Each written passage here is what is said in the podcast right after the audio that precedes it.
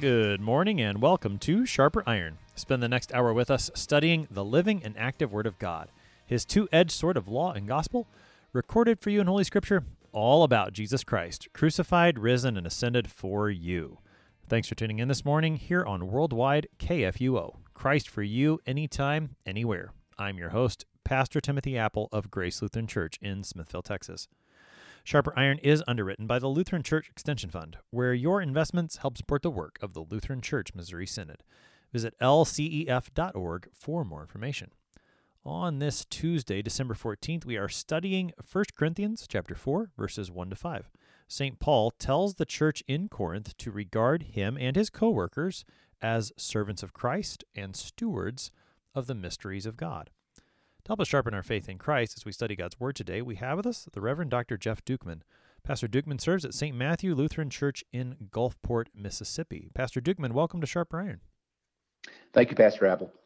Glad to have you with us today, Pastor. We are looking at 1 Corinthians 4, which is the epistle reading that is appointed for the third Sunday in Advent for the one year lectionary. So this is that's the reason this text shows up in this series. And I will be honest that when I put together this series, this was the epistle reading that kind of had me scratching my head a little bit when I saw that reference. The first thought that popped into my mind was not Advent. And yet here it is hmm. in the season of Advent. So as, as we get started today, just, I mean, give us kind of that broad overview. What is a text like this, 1 Corinthians 4, stewards of, of the mysteries of God, what's this going to have to do with the season of Advent? Well, I think a connection can be made um, just by looking at God's grace in this passage. Um, First Corinthians, as we'll see, deals a lot with division and unity. Uh, those themes come up in the first chapter, and I think that as you look at a text like this, which reflects some of this division and unity, uh, this theme, you can see that God reckons the Corinthians as as unified, in spite of the fact that they they aren't very unified. And so I think that that strong notion of God's grace and love is uh, is a theme that can tie in with uh, with the Christmas season. Very good. I look forward to exploring that with you because, again, this is just not a passage that I would associate with this time of year, but I'm, I'm glad to have that opportunity. Now, you you brought out a little bit of the context of First Corinthians already, and, and this is always a challenge anytime you just jump into a book of the Bible and you pick out one text, uh, what's been going on before, what's coming after, particularly in a letter like First Corinthians. We have looked briefly at part of chapter one is a part of this series. Part of First Corinthians chapter one is an another Advent epistle. Mm-hmm. We've obviously that's been several days ago now, and and we're farther along in the letter. So help us with some context as we prepare to look at Paul talking about servants of Christ, stewards of the mysteries of God. What kind of information do we need to know about the letter and what Paul's been saying up to this point, point, what's still coming that's going to help us with these verses? Yeah, Pastor Apple. I whenever I look at these kind of texts, and especially for something like Advent, midweek Advent services, I tend to look at the, the larger context and really look in quite a bit of depth and detail at that to really help us to have the best context possible for understanding the passage. So, where I thought we would start, as you mentioned, is um, I've got my old uh, NIV study Bible from, from when I was a kid, and um, I a lot of times reference that whenever I'm looking at uh, the introduction, especially. Uh, I look at that whenever I'm starting to prepare for sermons, and there are there's some some de- some details in here that I think that are somewhat helpful, and I thought I'd just kind of review a couple of them with you. Uh, the letter was written around 55 AD, toward the close of Paul's three, three-year residency in Ephesus. And as far as the city of Corinth itself, it was a uh, it was a larger city than I had remembered. Uh, according to this work, it says that uh, in Paul's day, Corinth likely had a population of about 250,000 free person free, free persons, as as well as uh, around 400,000 slaves. And so, in, in many ways, it was the chief city of Greece. When you look at the culture, it, it was not uh, not a university town like Athens, although they, they weren't too far apart. It mm-hmm. was uh, characterized by an interest in uh, Greek philosophy and placed a high value on wisdom. Corinth at one time contained at least 12 temples. We're not sure whether all these were used at Paul's time, but it was known for, uh, or the, the, perhaps the most infamous temple was dedicated to Aphrodite, the goddess of love, whose worshippers practiced religious prostitution. And so, uh, like any commercial city, Corinth was a center for open and unbridled immorality. The worship of Aphrodite fostered prostitution in the name of religion. And at one time, a thousand sacred prostitutes served her temple. And so we can see the sort of city that Corinth was. And that starts to lay the foundation for the nature of First Corinthians itself. As I briefly mentioned at the very beginning, 1 Corinthians in its first chapter brings up the related themes of division and unity. And so we know that some um, from from First Corinthians itself, we know that some in Corinth had contacted Paul while he was in Ephesus, and we'll get to some more of that context in a moment. But some had had contacted Paul about problems that were going on in the church, and then some were also contacting Paul through letter um, about uh, just questions about theology or practice. And so you can see kind of a positive and a, a negative there in, in, uh, in, writing to Paul. Mm. So that's, that's, um, that's what the, my, my NIV study Bible, those are a couple of notes I thought that were, were, uh, were somewhat helpful. And then uh, to get some more context, uh, we can look at uh, the book of Acts, especially, and look at Corinth in the context of Paul's second and third missionary journeys. Mm. And so we can, we can, and, and Pastor Apple, feel free to stop me at any any time if if you want to uh, question or comment or talk about something. Sure. Well, go go ahead. Just keep keep going into the missionary journeys, and then maybe we'll we'll pause for for a second. I mean, I think the the introduction you gave us to the city of Corinth is helpful because that really does lay a foundation for a lot of what happens in First Corinthians. But sometimes that history from the Book of Acts, I know it in my own my own mind, that's not something I always have the best feel for. So put us into the context of Paul's ministry that we get from the Book of Acts. Okay. Yeah, um, we can start in Acts 17, and there we uh, see how Paul, in his second missionary journey, you know, his first missionary journey had been to Eastern Asia Minor, to Galatia. In his second missionary journey, Paul goes to uh, to Thess- Thessalonica. That's where the the, uh, the letters to Thessalonians, first and second, after that town. But he was chased when he went there. He was chased by some of the Thessalonian Jews there to Berea, which wasn't too far away. And then after some time, those that those same Thessalonians then chased Paul to Athens. So we can see that that second uh, missionary journey involves some persecution of Paul and some some need to, to relocate uh, to get away from from northern Greece down towards southern Greece uh, to Achaia, northern Greece is Macedonia, southern Greece is Achaia, where Athens and Corinth were. And so in Acts 18, we see Paul's time in Corinth during the second missionary journey. And that missionary journey was from approximately uh, 49 to 52 AD.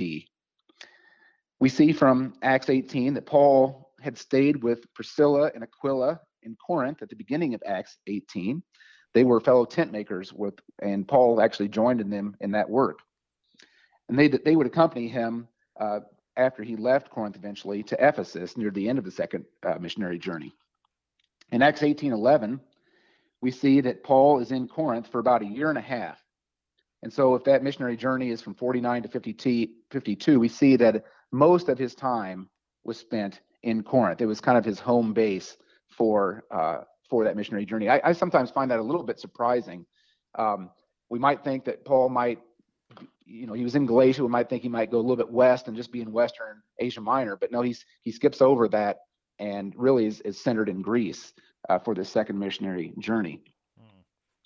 You know what strikes me just briefly about that, Pastor Dukeman, and that you know, we we've looked at a, a text from First Thessalonians, and you mentioned how Paul was there formed that church in Thessalonica and then got chased out of town pretty quickly. And he was very concerned about the faith of that new church and he got a good report from Timothy and that's part of the joy that's there in First Thessalonians. And and yet and so I mean, it, it strikes me as I don't know if it's ironic or what, but but that you know he was there a very short time, and that church had a you know I think it, it gets a pretty good reputation from the letter of First Thessalonians. He spends a long time here in Corinth, a year and a half, you said.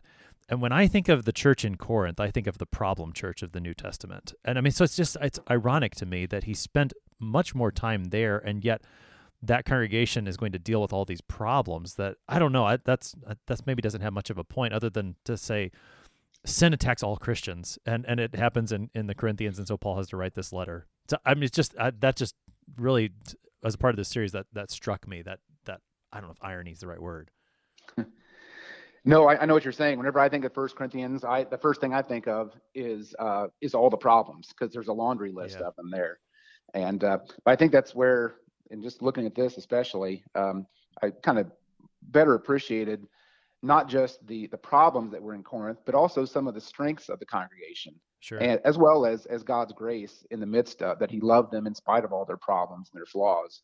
Um, we, we I know eh, from Second Corinthians, there's even a, a point where Paul says that he, uh, that he that he that he'd heard that he'd hurt their feelings somewhat because of because of uh, First Corinthians because of so much of the their dirty laundry is aired and um, he was addressing it uh, so that so uh, apparently the Corinthians themselves even even were were taken aback by uh, by Paul's first letter to them. Mm. So, Pastor Dukeman, I think I interrupted you. You were you told us about the second missionary journey, and Paul's actually in Corinth for that. And then, you, was there some from the third missionary journey that's helpful context as well? Yeah, yeah. So then, um, towards the end of the second missionary journey, we hear that Paul went um, over into Ephesus in Western Asia Minor, and he left uh, Priscilla and Aquila who he'd been staying with there, but he only stayed for a very short time. And um, and so in the third missionary journey, we we see in Acts 18:23 is where it begins. Paul first goes to Galatia, and then uh, we see in, in eight, at the end of chapter 18 that Priscilla and Aquila encounter uh, Paul's uh, one of Paul's co-laborers, Apollos. They encounter him in Ephesus, but at this point he's pretty green and so they uh, Priscilla and Aquila have to teach him more fully about the faith. But then after that period of instruction, they then send him back to Achaia, back to where where Corinth and and Athens were. And then we come to the beginning of Acts 19, and we see Paul return to Ephesus. So this time around, he's kind of going, I guess it would be uh, clockwise. He's starting in Ephesus where he ended in Ephesus the last time, only now he has a much longer stay, a stay of approximately three years. So this is really the, the heart of the third missionary journey is here now in uh, Western Asia Minor in Ephesus. We know that uh, First Corinthians was written to, to Corinth while Paul was here in Ephesus on the third journey. It mentions the collection of the saints towards the end of the letter in 1 Corinthians 16:1, which means that it was likely written around the same time as Romans uh, because the Romans uh, towards the end of that letter mentions that same collection for the the the, the poverty-stricken church in Jerusalem. So that's again around 55 mid mid 50s AD. Then my NIV Study Bible uh, saying of this says the letter was written circa 55 toward the close of Paul's three-year residency in Ephesus. It is clear from his reference to staying at Ephesus until Pentecost 16:8, 1 Corinthians 16:8, that he intend he intended to remain there somewhat less than a year when he wrote 1 Corinthians.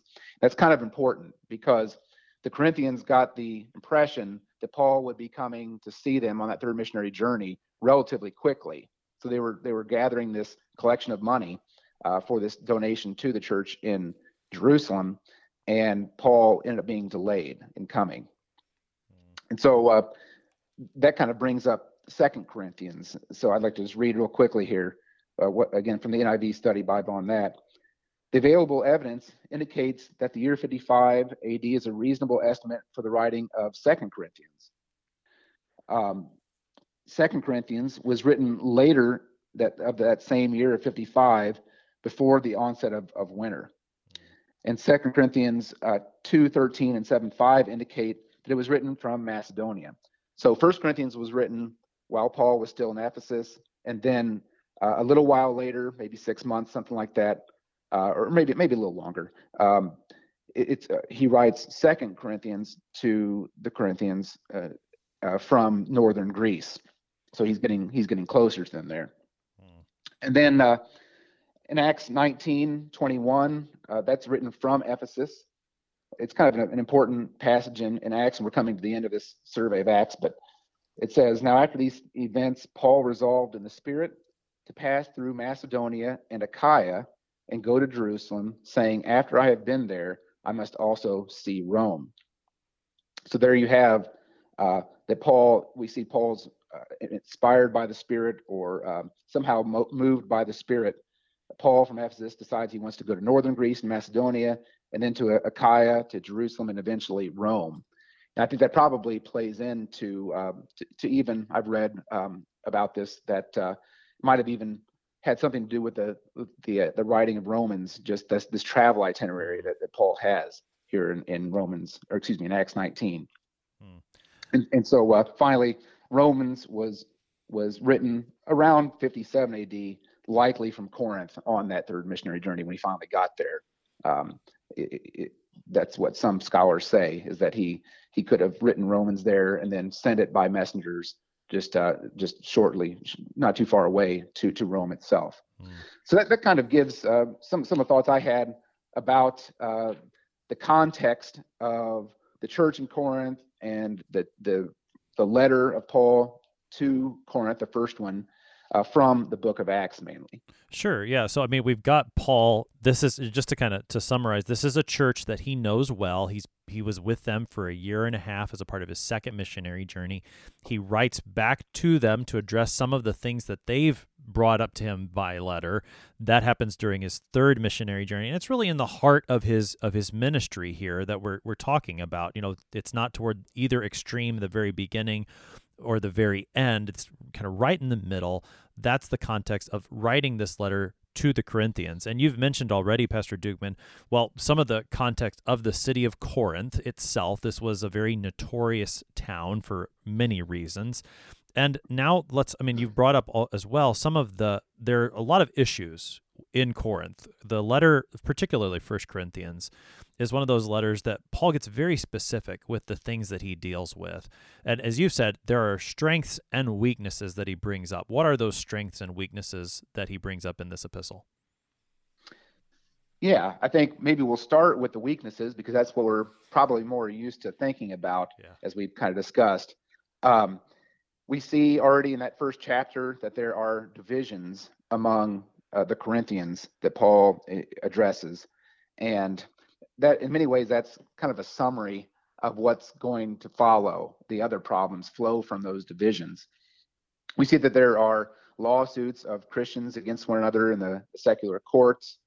There is uh, sexual immorality, uh, no doubt influenced by the similar uh, sexual immorality from the city of Corinth, from the, the pagan worship there.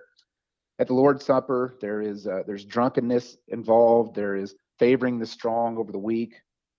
Then we also see uh, some problems in terms of, um, of so-called spiritual gifts. And so, for example, speaking in tongues.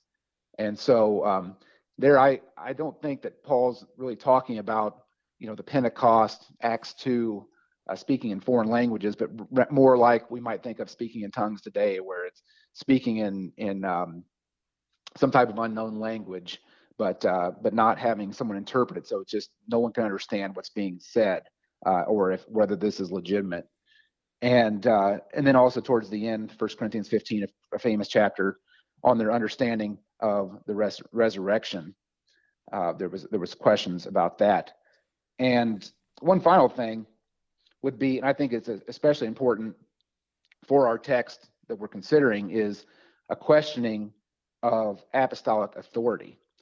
And we're going to see that when we come a little closer to looking at 1 Corinthians 4 and even 1 Corinthians 3 before it, that there is this questioning of, of Paul's authority.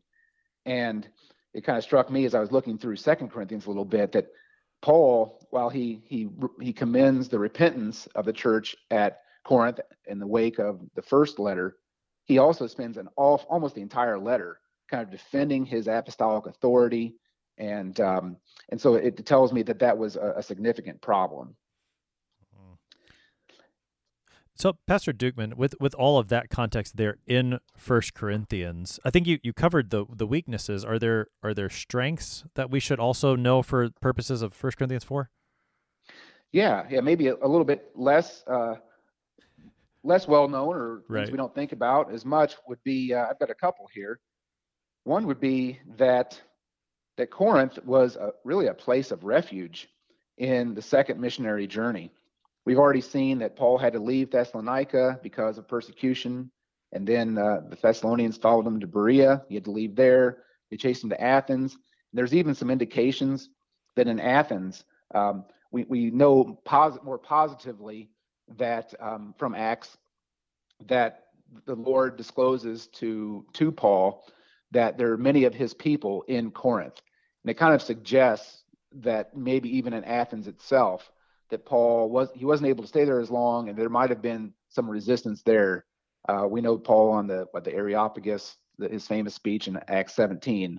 Um, but it, it, it appears that there was a, a, more welcome reception for Paul in in Corinth than, than anywhere else, and so that's that's really to their to their credit, considering you know the size of, of, of that city of Corinth and all the different cultural influences, and yet this was the place where where Paul could find a home on the second missionary journey, uh, whenever he had experienced a lot of persecution. We, another another thing similar or related to that would be that Paul uh, wrote First and Second Thessalonians from there, and perhaps, as, as I mentioned, perhaps Romans as well. So, just as that uh, church in Corinth was a, a, place of refuge, it also allowed Paul to do this evangelistic work by by reading, uh, writing these these uh, epistles that we know and love from our, our Bibles. Another strength is, can, can be seen from the fact that uh, on the third journey, the third missionary journey, that the church at Corinth did contribute to Paul's monetary collection for the church in Jerusalem. So we see some of their their generosity in, in play. And then finally, just from uh, 1 Corinthians 1 itself, verses 4 through 9, Paul talks about them having been enriched in every way so that they do not lack in any spiritual gift. So, in spite of the fact that there are some problems with, with these spiritual gifts, the, the beginning of the letter can also say that more positively that there is present there, kind of mixed in with that, that there are many spiritual gifts. There's no lack in spiritual gifts there in the church in Corinth. Mm-hmm. That that chap that text from chapter one is is one that we did cover here on Sharper Iron during this season of Advent, and I I think bringing that up yet again is always helpful because you see how the grace of God, which is the greeting that Paul gives them there in chapter one, that did something in the church in Corinth, and for all the you know just like you, I I know this church for its problems, for all of that, Paul writes to them as Christians, to those who have received the grace of God and in whom the grace of God has accomplished his work, his will. And I mean that that's so important that Paul doesn't write as an enemy of this church, but as a friend, as a pastor to this church. And I mean that that spirit pervades this whole letter, including the text that we've got today. Now, you, you've mentioned a, a variety of the issues that this church dealt with, and and one of them specifically is the division and the unity, and that that brings us very close to the context for chapter four, verses one to five. What what is the the very specific context of the the division that's there in Corinth that's going to be behind what Paul writes in the text we get today. Yeah, I, I think that really our text kind of belongs in many ways with uh, most of First Corinthians three prior to it, as it uh, as it talks about this this division that was was going on. I'm going to pull that up really quickly here.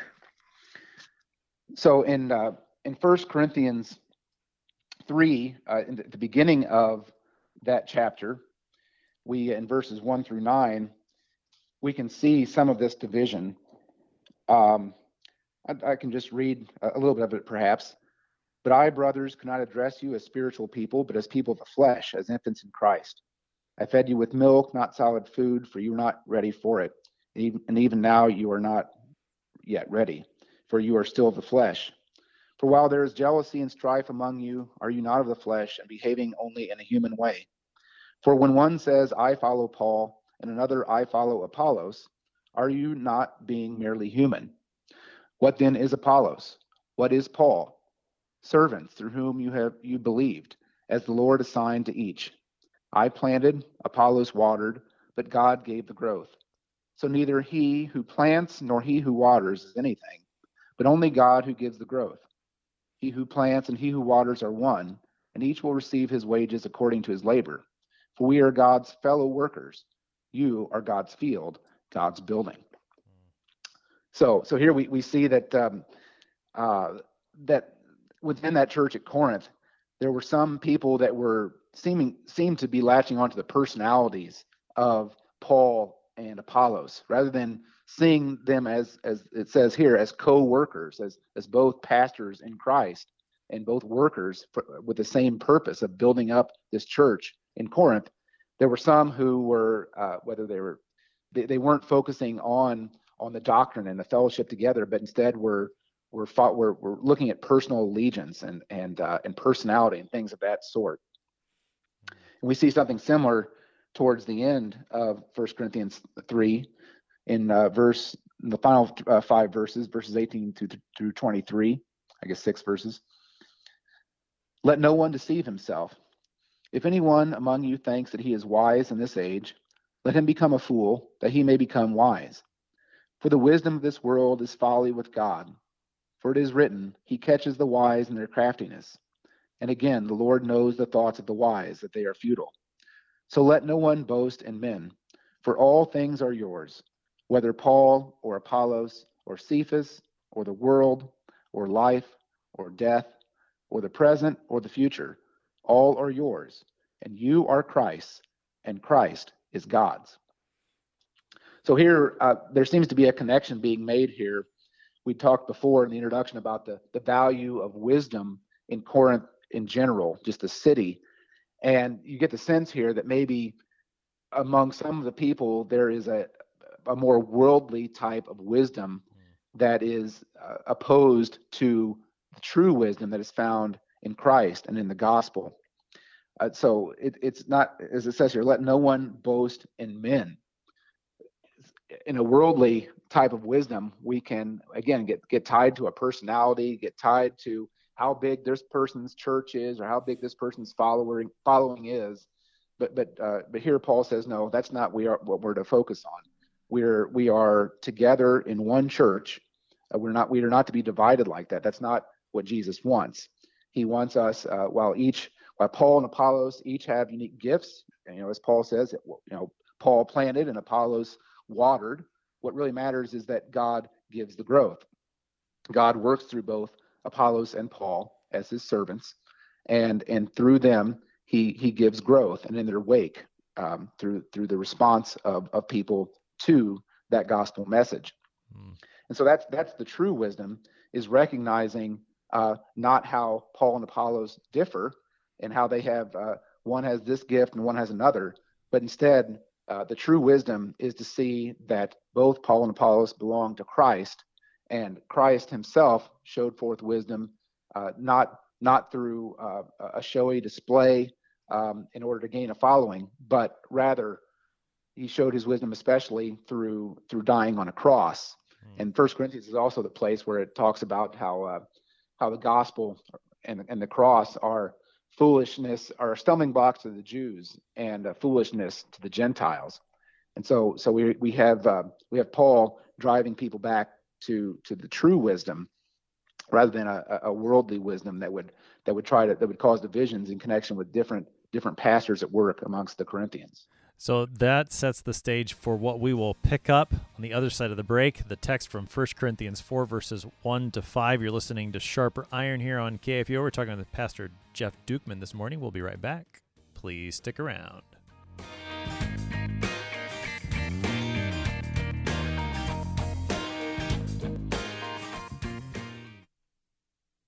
Did you know that Lutherans are helping new American immigrants get settled? How about struggling church workers in need of support and refreshment? And we assist at risk children and provide disaster response to hurricane victims. Through LCMS recognized service organizations, we are doing all this and more. I'm Rahema Kavuga of Lutheran Church Extension Fund, and I don't want you to miss out on hearing what your brothers and sisters in Christ are up to. Visit interesttime.org to see how your support gives life to these works of mercy and love.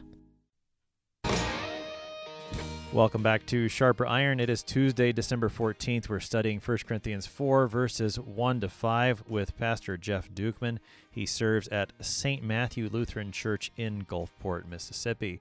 Pastor Dukeman, prior to the break, we were laying out the context of the letter to the Corinthians, this first letter that Paul writes them, and the division that's happening there, this attaching to personalities. Paul, Apollos, who do you like better? It's not about that, Paul says. And that's where we come to 1 Corinthians 4, verses 1 to 5. The apostle is going to center it all in Christ. St. Paul writes This is how one should regard us as servants of Christ and stewards of the mysteries of God. Moreover, it is required of stewards that they be found trustworthy. But with me it is a very small thing that I should be judged by you or by any human court.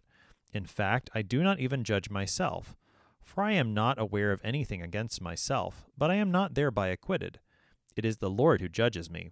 Therefore, do not pronounce judgment before the time, before the Lord comes, who will bring to light the things now hidden in darkness, and will disclose the purposes of the heart. Then each one will receive his commendation from God. That's our text for today. That's 1 Corinthians 4, verses 1 to 5. And again, that's the epistle reading for the third Sunday in Advent in the one year lectionary. So, Pastor Dukeman, I, I think of these verses, the first one is the most familiar. This is how one should regard us servants of Christ, stewards of the mysteries of God. Take us in, into both of those. What, is, what does Paul mean by servants of Christ and then stewards of the mysteries of God? Yeah. Um, the, the word for for servants here from the Greek is um, it's it's oiko um, oikonomos, um, kind of hear the English word economy. It had to do with with a household, and so they aren't masters of a household, but they are um, but they are more workers. Um, they're trustees of the household on on behalf of the uh, the true master of the house, which would be Jesus. And so we we see here that um, this this context that we looked at just a moment ago from 1 Corinthians 3 continues over into this text. It says, This is how one should regard us, that, that plural pronoun. And then if you look uh, just, just after this text in verse 6, the next verse, it says, I've applied all these things to myself and Apollos for your benefit, brothers, that you may learn by us not to go beyond what is written, that none of you may be puffed up may be puffed up in favor of one against another. So here Paul really is honing in on this division between uh, followers of Paul, followers of Apollos, and he says that uh, we are we are stewards, we are servants of Christ. We're not the masters of the house, but another is the master. So we are stewards, helping take care of the house. So what are what are these? I mean, with that word stewards particularly, it, Paul says they're stewards of the mysteries of God. What are the mysteries of God that Paul and Apollos, and I, I want to come to this later, and I, I think we're going to say pastors today are given to to care for, to to use according to the master's direction. What are those mysteries? Yeah, whenever we uh, look at these mysteries of God, there are some from a biblical perspective. There is some disagreement. I know uh, I've read that the Eastern Church tends to view just the, the sacraments of baptism and the Lord's Supper as mysteries. Um, but I, I, believe that there there's a wider meaning here, and you can look you can see that by looking at the, the beginning of 1 Corinthians 2, and especially verse 7 stuck out to me. There we hear, but we impart a secret and hidden wisdom of God, which God decreed before the ages for our glory. And so here, the the mysteries it talks about the secret and hidden wisdom of God. So part of the mysteries of God are what God was doing at the time of creation itself, as it says here, decreed before the ages for our glory. So we might think maybe of the first article of the creed there, uh, the Father as creator. In order, part of, of the mysteries of God is, is this confession of the Father as creator and what his, uh, what his plan, his good and gracious plan for his world was. And then also, um, th- those mysteries are also tied in these same places. First Corinthians 1 and 2, it, it talks quite a bit about the wisdom of the cross. So that too is another foundational mystery. Uh, the, the, the cross itself, it's, it's something that's not intuitively obvious to, uh, to a fallen world. That uh, where should one look to find God? Well, in a, in a crucified man uh, on a cross by a man who's crucified by the Romans. Again, that might be foolishness or stumbling block to the world, but to those uh, who, who, who are being saved, it is the, the wisdom of God. So we kind of have uh, what, what, I look at as the the two key um, salvation history doctrines: the Father as Creator and the Son as uh, the Redeemer. Kind of kind of bookends as the way I look at that. You know, the Father at the beginning, especially associated with His work of creation, and the the Son bringing that world to fulfillment uh, through His cross and resurrection, uh, ushering in the end times. Um, so those those are part of the mysteries of God and then in a related way, we can see uh, the sacraments as well um, as connected to those things. Uh, the uh, Paul and Apollos are stewards of the mysteries of God. So it wasn't just that they were stewards of a doctrine that was was handed down from person to person. Uh, they were also stewards of of the church itself, of uh, of rites that were taking place. So, for example, uh, baptism is is a mystery of God. It it and I think I I tend to tie it to especially uh, God as creator. It's uh, the the God who has created the world recreates us through water and spirit in holy baptism. He helps us to be born again. He adopts us as his children. He tells us he loves us. And then likewise, uh, in terms of the wisdom of the cross, we we get a picture of that at the Lord's Supper, where we um, where we participate in the Lord's body and blood we remember uh, our, the worst of our sins against God, but we also uh, we also and, and Jesus is suffering for the worst of those sins, suffering for all of our sins, but we also get a, a foretaste of heaven itself. Um, so th- those are those are all myster- mysterious things. They're they're things that uh, a person who doesn't know the, revealed Word of God in the Bible, they they wouldn't just come to those conclusions on their own. Uh, there are things that were are revealed, which makes them mysterious. And so it's part of Paul and Apollos' work to to teach people about those things and help them to participate in uh, God's uh, in God's church. Mm.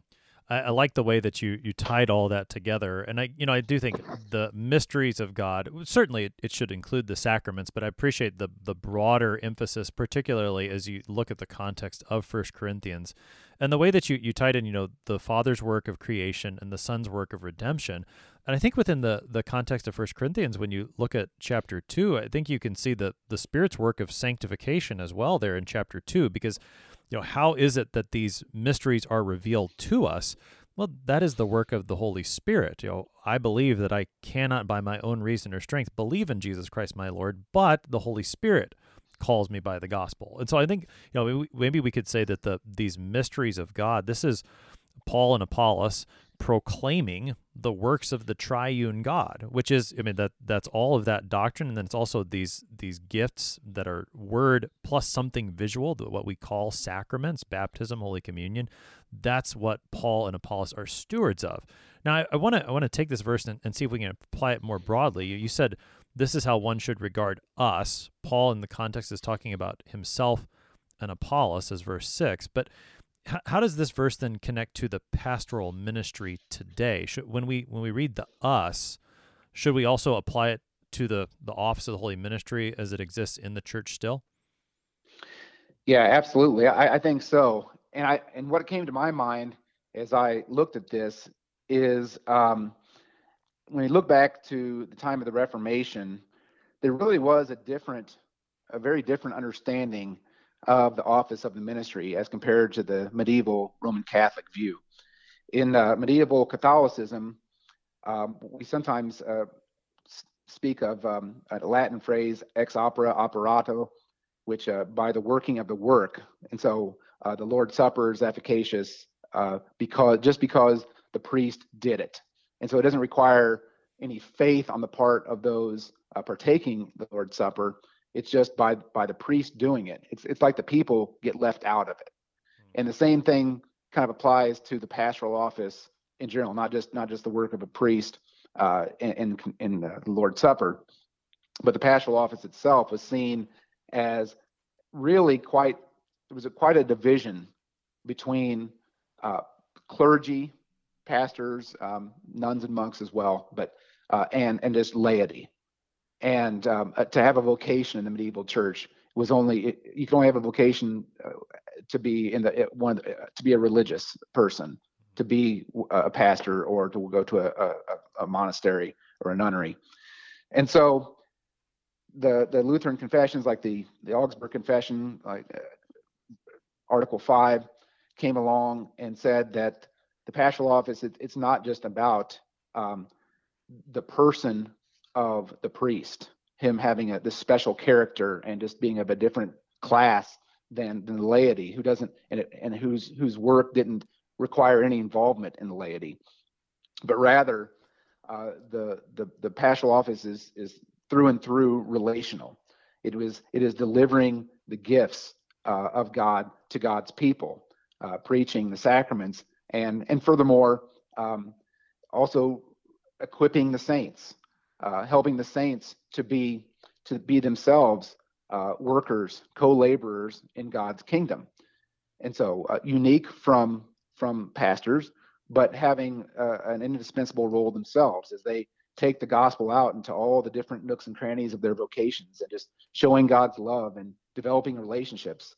All those things are are are connected to the, the pastoral office. And so so that's what comes to my mind whenever whenever Paul is is pointing um, to to himself and and Apollos as stewards of the mysteries of God he is uh, he's pointing to their work as pastors, but he's also looking at that relational character that that uh, as a steward they were delivering the gift to God's people, and then God's people were also taking taking those out and uh, distributing them to the world around them uh, as as as themselves missionaries in uh, in in the in the world. The, the whole church is is missionary, not just not just the pastors. And so that's um that's one of the things that came to my mind whenever I was looking at this, um, as as Paul is pointing people away from himself and, and pointing and saying that he is he is um, a co-worker with Apollos. There's a relationship there that's important,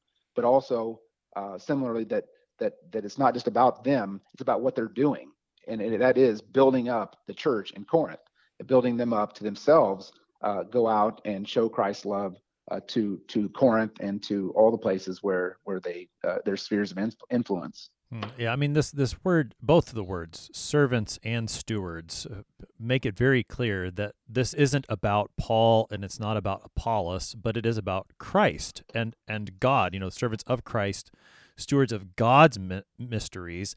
The Lord. That's the. I mean, we translate that word in Greek, Lord. It can also be translated master. Paul, Paul and Apollos both recognize that they are under orders and and what are they to do they are to do what the lord has given them to do which is to hand out these gifts these these are not you know these mysteries this this proclamation of the works of the triune god the the sacraments of baptism and holy communion these are not paul's and apollos apollos to do as they please but they are to hand it over to the people of god my my colleague here on KFUO, Pastor Brady Finnern, who hosts Thy Strong Word, always starts his program and he says, you know, the gifts are ready, ready for you. And, and that's the job of the steward and the servant is to take those gifts of God and then to hand them out. And, that's what Paul's doing. That's what Apollos is doing. They're not doing this for their own selfish gain. And so, again, that division that exists here in Corinth over, hey, who's got the best personality? It's not the point. The point is what are you being given from God? And and I think, you know, that takes us into verse 2 because if if all Paul and Apollos are are stewards, then well what matters? Not their personality, but their faithfulness or their trustworthiness. So take us into that that primary characteristic. What does it mean for the steward, for a, a pastor, for Paul, for Apollos to be trustworthy?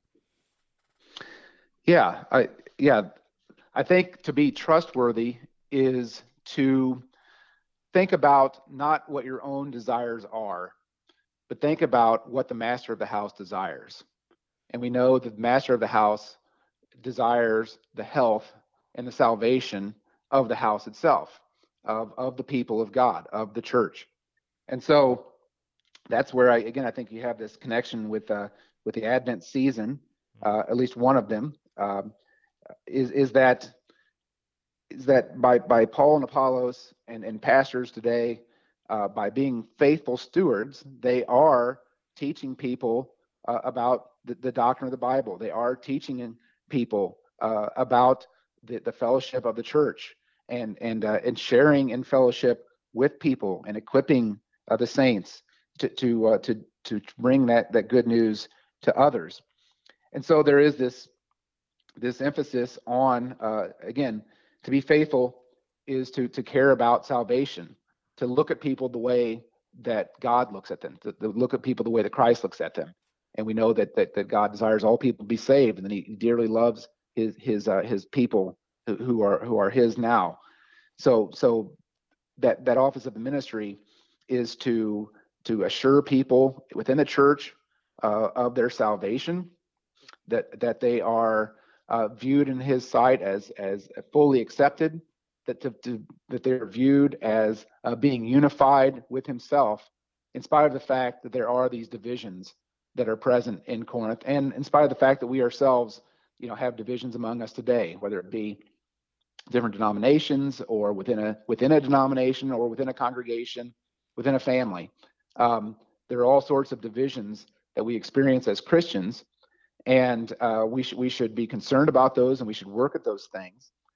But through it all, uh, the master of the house is well pleased with us if we if we believe in him.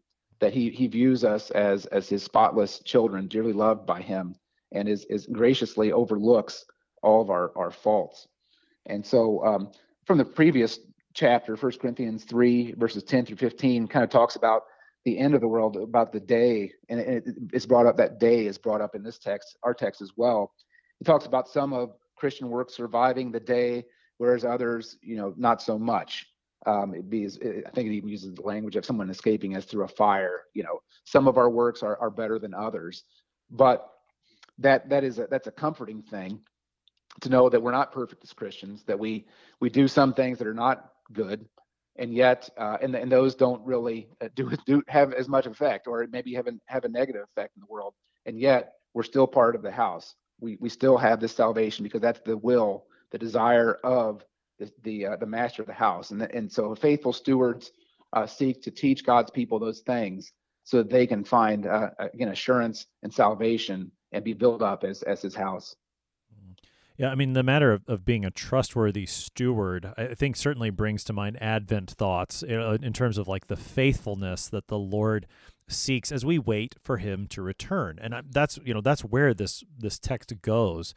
As as Paul continues, he talks about the the judgment that matters isn't the judgment that comes from the Corinthians. It's not the judgment that comes even from himself, from Paul, but it is the judgment who comes from that comes from his master, the Lord. And that that judgment, you know, he he Paul points us toward the Lord's day before the Lord comes. That's what Paul's looking forward to. And and that's where again for Paul and Apollos, what are what are they trying to accomplish among the Corinthians? They're trying to accomplish handing out the Lord's gifts so that those Corinthians would be found with them on the last day to be faithful in the people of God. Help us help us toward the you know these verses about Paul. What is he talking about? This judging here and and the judgment that comes when the Lord comes. Help us into those verses. Yeah, it's um when we're talking about judging uh, here, Paul kind of recalls the Sermon on the Mount, Matthew seven, when he talks about uh, avoiding condemning others Um, and um, I think in, judge not lest ye be judged, I believe is from Matthew 7. Here in, in 1 Corinthians 4, therefore do not pronounce judgment before the time, before the Lord comes. And, and uh, who will bring to light the things now hidden in darkness and will disclose the purposes of the heart. So, so here Paul encourages people, or he he he shows some confidence here that he's ultimately not concerned about certain false judgments that are being made against him. That he knows that his it, that that his work as a pastor, as a steward, is not a popularity contest, but rather he works for the master of the house ultimately, just as all Christians do.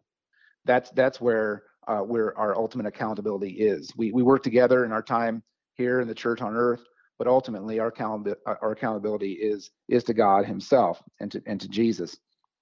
And so, from that perspective, again, from a salvation perspective, Paul is saying that um, our judgments against one another, you know, that the, the, judgments, I'm for Paul, I'm for Apollos, and hey, Paul's got these problems or Apollos got these problems. He's saying ultimately that that kind of horizontal distinctions isn't what it, what what it's really about. The, the, the chief thing is God's great mercy for us. You know, we we have sinned a small amount against uh, we we repay small debts, Matthew 18, but we we've been an unpayable debt is our sin that Christ has forgiven us uh, through His cross. So so I believe that Paul here is pointing people to that that quit bickering with each other, quit getting fixated on divisions amongst you know I'm this person's better than that person.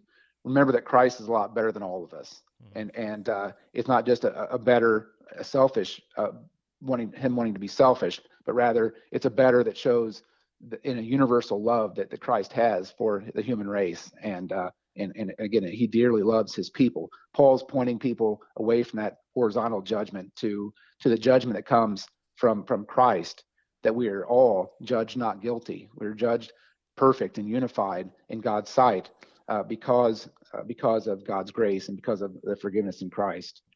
I think that's a, a, very helpful explanation because it, I mean, it, it, certainly gets at what Paul's saying about not judging, but it also uh, makes sense then why he does. I mean, it sounds like he tells them what they're doing wrong later in the letter. You know, it, it leaves yes. room for the true use of God's word to point out what we're doing wrong so that we would repent and, and stay in faith in Christ. so I, I, think you explained that very well. Uh, Pastor Dukeman, we got about three minutes here on the morning, and there this really is a, a very beautiful text. I'm glad to, to get to study it during Advent, even though I wasn't quite positive about it at the beginning. I, I see some of these Advent themes coming out. As, as you reflect on this text, again, help us to, to see what Paul's saying here, and especially how this text is pointing us to our Savior, Jesus Christ. Yeah. Yeah, I believe here, again, um, maybe the, the, the, Lutheran distinction, the two kinds of righteousness, is, is, is somewhat helpful. While, and you just kind of alluded to it as well, you know, while Paul can make all sorts of, of um, critiques of the church in Corinth, problems they have, you know, that kind of distinguish between the, the being of the church and the well-being of the church. Uh, they are the church. They are God's people, but they're doing certain things that is that is making the making the church less healthy.